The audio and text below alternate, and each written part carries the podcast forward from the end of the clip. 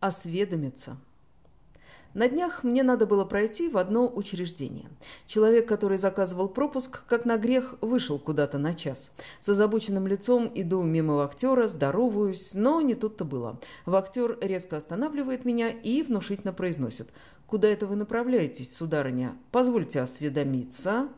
Надо сказать, это меня наповал сразило. Я просто онемела. Но тут подошел мой знакомый с пропуском, и я прошла мимо вахтера совершенно спокойно, э, с восхищением на него взглянула. «Направляйтесь, сударыня, осведомиться». Осведомиться означает расспросить, разузнать, узнать. Осведомиться – только так произносится это слово. Что же касается варианта «осведомиться», то он категорически неправильный.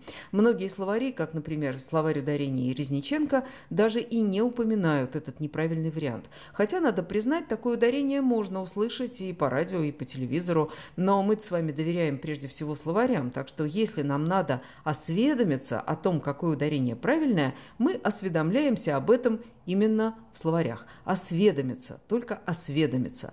Ну а после того, как мы о чем-то осведомились, мы сразу становимся осведомленными и можем проявлять эту осведомленность. То есть не просто произносить слово «осведомиться» с правильным ударением, но и осведомлять других об этой осведомленности. Кстати, о причастии осведомленный и его кратких формах. Осведомлен, осведомлена, осведомлено, осведомлены.